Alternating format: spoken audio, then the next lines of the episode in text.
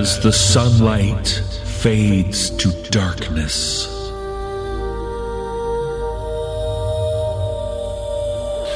The frightful tales creep into your mind.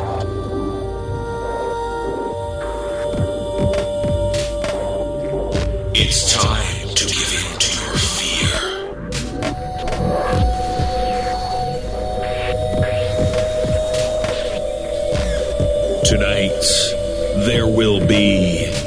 no sleep.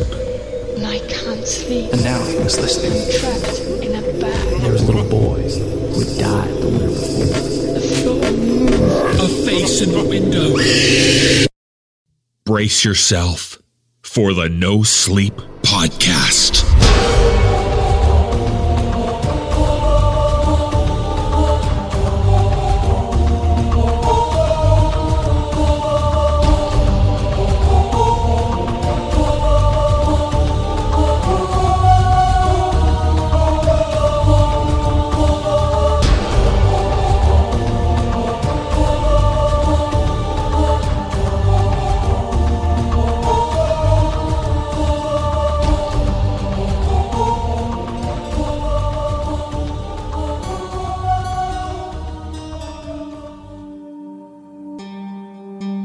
Episode 17 of season 3. Welcome to the show. I'm your host, David Cummings. We have five tales for you in this episode, featuring stories about creepy sights and sounds, writing tips, and disturbing childhood recollections. I'd like to send out a big thanks to all of you who have sent me some very positive fan mail and supportive comments recently. I've noticed a real upswing in the number of listeners, and I really appreciate those of you who have taken the time to write and let me know how much you're enjoying the shows. It's reminded me that it's time to mention how you can help out the podcast by using social media. So if you haven't already, please consider liking us on Facebook, following us on Twitter, and leaving a kind review on iTunes. Also, if you use Stitcher Radio, they now allow people to leave reviews of the podcasts. So please consider leaving some nice words for us there. I also hope to have a No Sleep Podcast Tumblr account up and running soon, as I slowly drag my elderly ass into the ever expanding world of social media.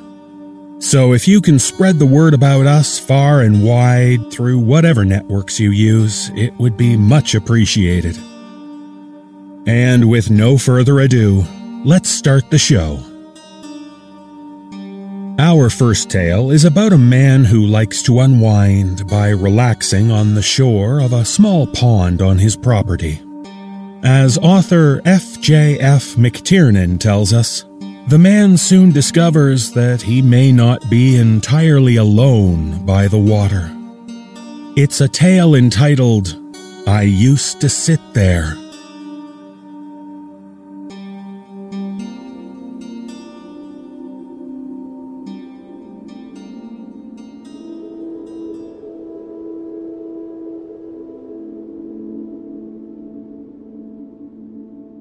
Used to sit there and smoke from time to time on the little wooden bench near the back of my house.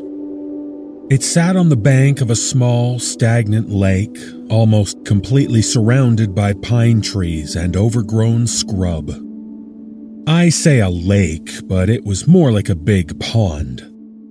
You wouldn't think it from the bank, what with the stones sitting visible underneath the surface, and the occasional leafy shoots breaking the surface tension of an otherwise calm waterscape, but it got quite deep. Near the center, it dropped off into a pronounced depression in the ground, though you wouldn't know it. I work as a bouncer at a local bar, and though I get a lot of job satisfaction, I have to admit that it's stressful sometimes. I'm well able to take care of myself, but I'm not the most intimidating to look at. Hence, I often find myself dealing with customers who wouldn't try anything similar with someone who was physically bigger. So I guess you could say that some nights when I get home, when I'm tired from dealing with the fallout of the crapulence and the excess of others, I feel like I need to unwind before I can sleep. Usually, I would throw the keys on the counter, say hello to my fiancée and our dogs and cats, roll up a joint, and go for a wander out the back of the house. Sitting on the bench at night, the stars seemed clearer than they had ever been. I'm no expert or anything, but I know enough to spot Orion straining his tautened bow into the infinite. I would sit on that small wooden bench and I would gaze up at his mighty belt, drawing long and slow from the roach end. I would imagine him letting loose the string, and so then would I exhale together releasing the tensions of the world in a moment of cathartic extirpation. Not so long ago, when I came home from work, I did my usual rounds and headed outside to the wooden bench. One of the dogs came with me, tail in the air and nose to the ground. I sat down, sparked up, and looked up at the big guy, but he had company. The northern lights danced across the sky, shimmering in the cosmic breeze, meandering to and fro.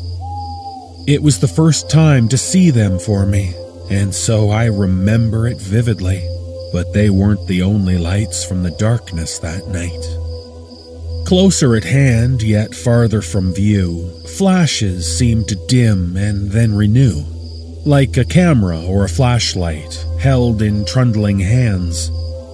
They were far off at first, then closer, in the tree line across the lake. I couldn't hear a noise, any snapping branches or other sounds one would expect in such dense overgrowth. Not a thing, just the lights dancing in the tree line. I was not alone, however, in my perception. The dog held his ears back and yapped and growled across the water. I was so busy staring at them that I didn't see what had happened in the water until a large splash in the middle of the pool brought me to focus on it. It took me aback. A large wake rolled up onto the muddy banks and reverberated across the entire lake. Whatever had fallen in, it must have been quite large. I waited for a moment, expecting to see a branch or some overhang float to the surface, but there was nothing. The lights, too, had disappeared. I know my limits well, and I knew then that enough was enough.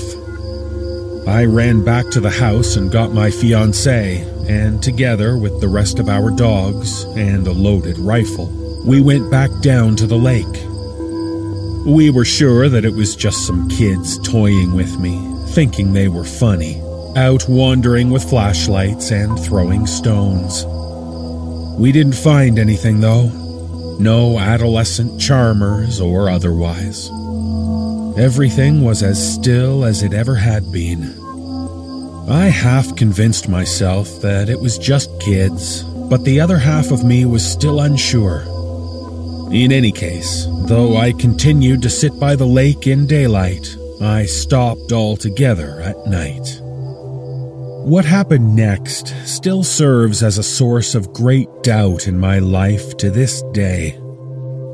Doubts in matters of faith, though I subscribe to few. Doubts in matters of life, though I have but the one I was given. But most of all, doubts about death. Since that day, a deep disquiet sits in me on this most of all, for I have seen what cannot be. I sat again on that little wooden bench, smoking and sunning myself. My day off, my day of rest. I squinted up at the tall blue sky and felt the heat upon my arms. Then a splash and a crashing spout of water rose from the center of the pond, the same as where it had before. I stood up immediately and grabbed the dog by his collar as he strained to jump in too. He barked in a very threatening manner, shaking his head from side to side like I have never seen before. Screamed a man's voice just before something plunged back into the water, disappearing before I had time to see it. The water went still again for a moment, and I looked around for someone to respond to. Then I saw a man rise to the surface, breaking it with all his might. He splashed and struggled, throwing his arms wildly in the air. He roared before disappearing under the surface again. He then broke the surface for a second time, only now he was more desperate looking. He struggled hard, and the muddy bottom churned and whisked until the water was a soupy mess of dredgy weeds. I'm going to get help! I shouted. Hang on! Was the only reply, which he shouted in a hostile voice. Swim to the shore! I shouted. A, a few yards, and you'll be in the shallows! Get off me! He repeated before disappearing under the water again, this time slowly with one upwardly outstretched arm. I rang the police. I rang an ambulance. I rang the fire department. They all told me to stay out of the water myself and to wait there for help. If I could, they suggested that I throw him a rope or a branch, something that could help haul him out. But he never resurfaced. Well, I can tell you that I had what felt like half the state's emergency services standing beside me about 15 minutes later.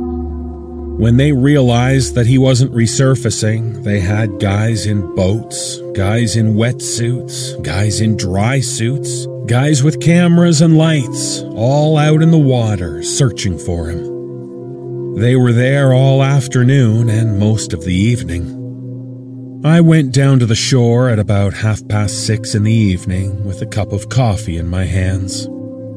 A local policeman, Officer Malloy, stood on the bank by the bench, watching the others wrap it up. I handed him the cup of coffee. Oh, thank you very much, he said as he nodded his head. He held the coffee to his nose and then took a sip. Tell me again what happened, from the start, please, he said. I told him again that I had been sitting on the bench enjoying my day off when I saw someone struggling in the water. I called for help and then waited for it to arrive. And you're sure that in none of that time this guy didn't just pull himself out of the water and just walk on out of here? He asked. Yes, he went under, out there in the center of the lake, and didn't come up.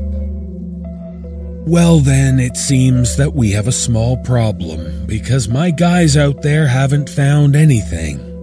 It's not that deep, except for that one spot, but we even checked there with cameras. There's definitely nobody down there. What do you think of that? I don't know what to say, officer. I replied and sat down on the bench. He squatted down on his heels and took another sip of his coffee. With his other hand, he began to pick up some of my burned out roaches sitting on the dirt. He held them in the palm of his hand and shook them, then put them to his nostril and sniffed at them. He looked over his shoulder at me with a knowing glint. It's a real bad habit, you know, he said to me. Oh, they aren't mine, officer. They were here before we moved in. Regardless, it's a real bad habit. And whoever these belong to, they should be a little tidier in a place like this. I simply gawked back at him. there's a man missing and this guy is worried about littering on private property? I thought. How long have you and your fiancée been living around here? Mm, Six months? More? Yeah, about that. Well, then, I guess you don't know what I'm talking about, do you? I shrugged my shoulders and shook my head. Let me explain then. Now, I'm not accustomed to scaring people or making them uncomfortable in their own homes. In fact, quite the opposite. I try and make people safe every day. Failing that, I at least try and make them feel safe in their own homes. I usually don't tell people anything that they don't need to hear or that would otherwise disturb their peace. Bearing that in mind, and given what you are telling me now, I think it's only right to at least mention the family that was living here before you. They had a son. He was about 25, still living at home. He had some kind of psychological problems, and they certainly weren't helped by all the pot he was smoking. Anyway, he used to come down here to this lakeside to smoke, away from the rest of the family. One day they found him floating out there on the water. Drowned himself out there in the deep part. His mother told me that he was always talking about lights out there in the trees and about how he was going to catch one and bring it back for her. They buried him and then moved somewhere out east. The house has been lying here, almost empty, ever since. What do you mean, almost empty? I asked. Well, you see, they buried him here on the property, so I guess that's what I mean. Their son is still here. Where? Right beneath your feet. They built that contemplation bench here to sit with him, but must have thought better of it at a later date. I guess they removed the headstone because they thought it would put buyers off. You can see the sense in it. It's a shame, though, that nobody knows it's here and are leaving their rubbish behind them.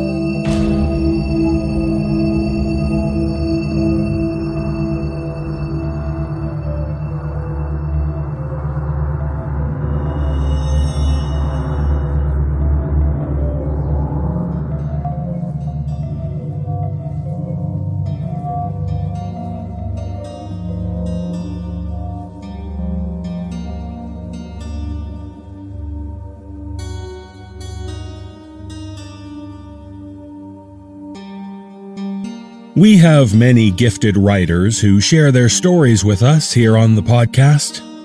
As a service to them and any aspiring authors out there, we present to you a short course on horror writing. Author Serge Hellman gives us some hints on how to overcome the most common of writing problems, and Peter Lewis reads the instructions for us.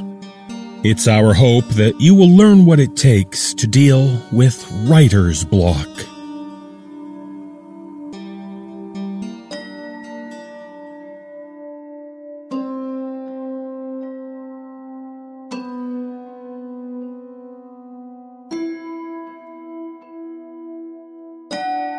I've always had trouble writing death scenes. No matter what I do, they always sound just a little bit false, a little off. I've read books by the score, taken classes, and talked to other writers, but nothing seems to help.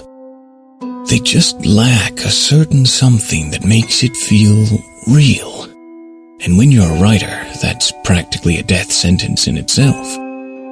I've added bloody splatters, the feelings of terror in the victim, the feel of the knife in the killer's hand, or the clenching of the fists as the killer tightens the garrote around the neck of their intended, and the useless struggles as the victim tries desperately to survive while their face turns an interesting shade of purple. Suppose you'd call it writer's block, although a rather specialized version of it. I found a way around it, though, and being a friendly sort of person, I thought I'd share it with the rest of the writing world so that perhaps it will help them too. It's simple enough. Just put yourself in the shoes of the killer. Imagine just for a moment what it would feel like. Imagine choosing your victim carefully. It has to be someone who won't be missed. People who have links to others are generally reported missing much, much sooner, and you'll get caught. Once you've chosen your victim, imagine stalking them. You'll need to know their routines, obviously, because you can't just take them out in broad daylight.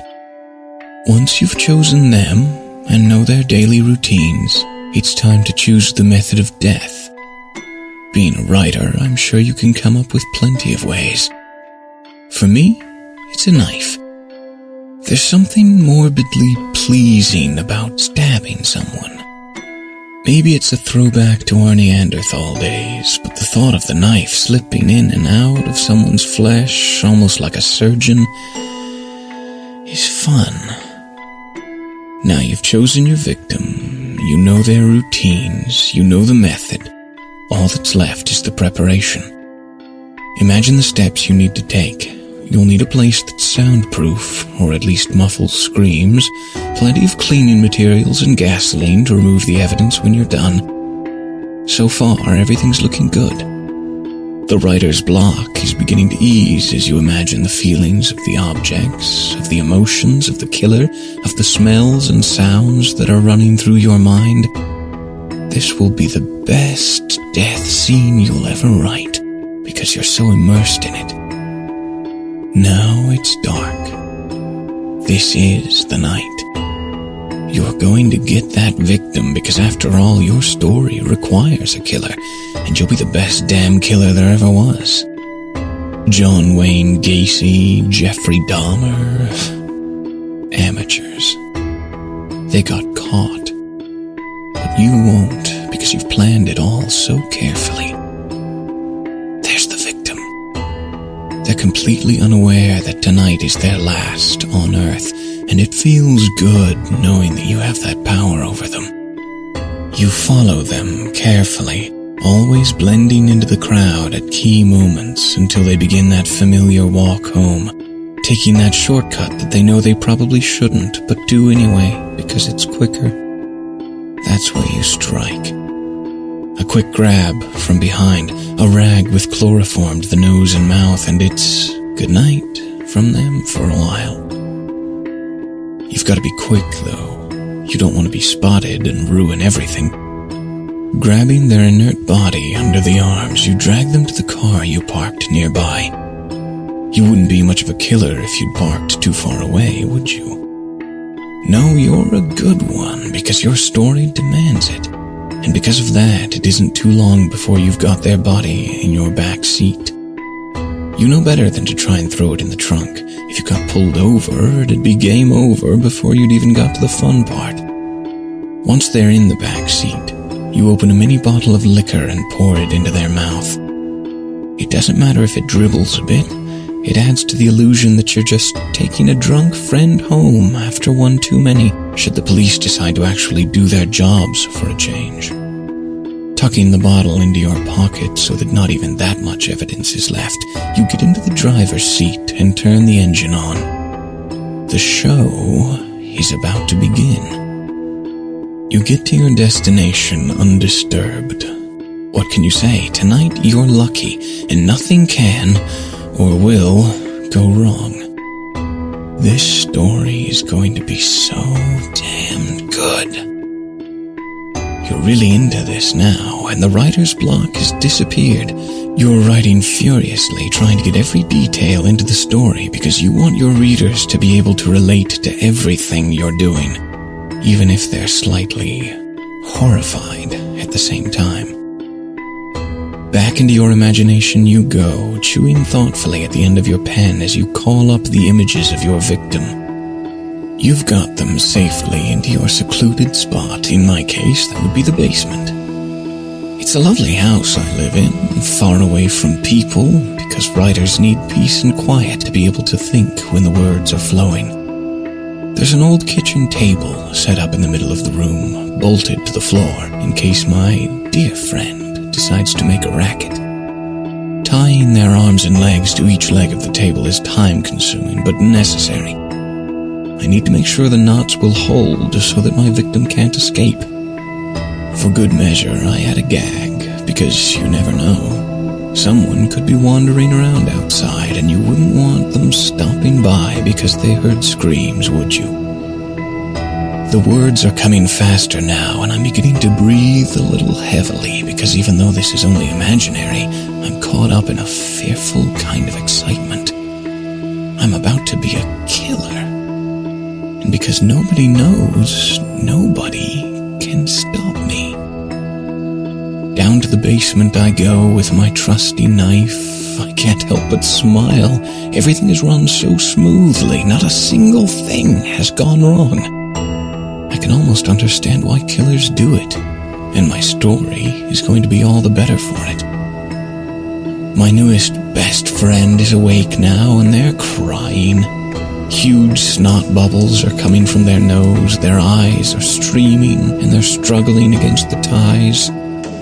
Shh, this will be good. It won't hurt, I promise. It's just a story, I say softly, as though talking to a small, frightened child. They don't believe me, though. They're shaking their head at me and trying to talk around the gag, their eyes wide with terror. In the dim light of the basement, the knife gleams. I polished and sharpened it specially for this. I wouldn't want to risk infection, after all. Besides, this requires precise cuts, ones you can't get with a dull blade. My hands move furiously as I try to get the words out onto the page. Writer's block ceases to mean anything to me. The images are coming too fast for me to care about anything but getting those words written down.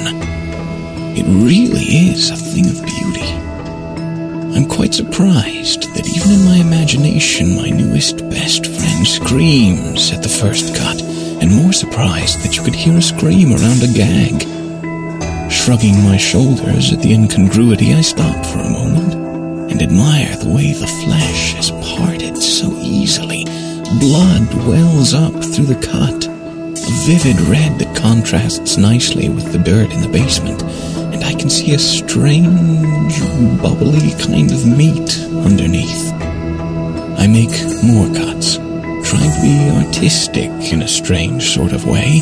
I'm a writer, not an artist, though, and I get bored with hearing constant screaming at the shallow slices I've made. If I ever choose to be an artist, I'll definitely need lessons. Abandoning attempts to be beautifully creative, I start stabbing instead. My stabs are shallow at first because I'm not used to being a killer. This is the first time I've ever used physical violence on someone, and I suppose part of me is afraid of what will happen. When nothing interrupts, when nothing is heard but the sobbing moans of my best friend on the table, I grin a little. This is way easier than I thought it would be. I stab a little harder. Arms, legs, stomach. Everything is fair game for my blade, and I love it. I do get a little annoyed when I accidentally hit an artery and it splashes up at me, covering my jeans and t shirt. They were bought to be disposable, though, just like my friend on the table. The words are flowing so fast now. I need to take a break for a second because it's dark and my eyes are going funny in the lamplight. To the kitchen and make coffee. Everyone knows caffeine is a writer's best friend. It's their fuel of choice. It gives a kick when you need it most when you feel like you're going to fall over from writing so much. Taking my cup back to the study, I set it down on my desk next to my notebook and get settled again. This is the book, the one that will be a bestseller, because I've finally found the missing ingredient. I found the mind of a killer. In between sips of the slightly too hot coffee, I get back to writing. Where was I? Oh, yes. Stabbing. It really is beautiful to watch the blade disappear inside flesh and then reappear with smears of red that are followed by a gush of it. See why they call it claret sometimes. I want more light to work with my new best friend, but I can't risk it. Besides, something like this requires dim light. I think it's almost a rule that killers work in dim light, and it's a rule I'm happy to abide by. Stab, stab, stab. Someone's laughing, and for a second I freeze. The sounds stop as soon as I do, and I realize it's me. There are no murderers out there coming to get me, no boogeyman waiting for me at the top of the basement stairs. It's just me, enjoying myself. God, my imagination's good. My arm's a little tired from stabbing so much, and besides, there's red everywhere now. My best friend stopped moaning, boring bastard. I decide to start cutting bits off. I'll work from the bottom up. That way it'll last longer, and besides, I need to do it anyway to get rid of the evidence. Thank God I remembered to put some tarp down under the table, or I'd be scrubbing and bleaching forever. Cut,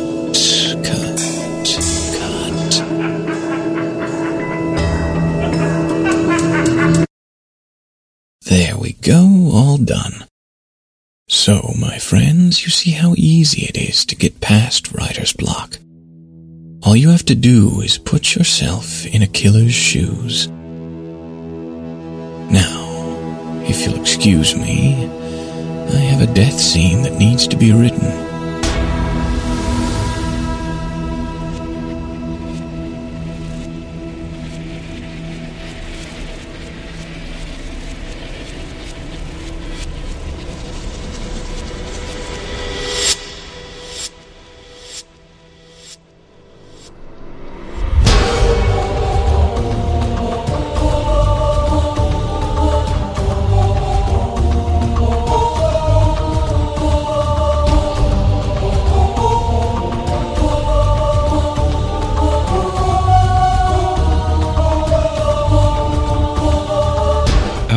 Episode has come to an end.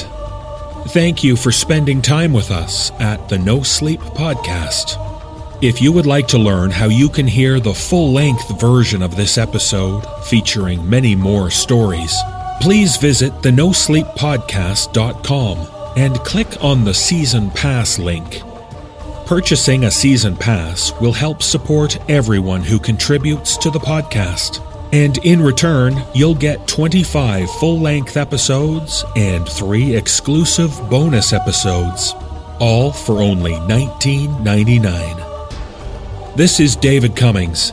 Thank you for listening, and join us again for the next episode of the No Sleep Podcast.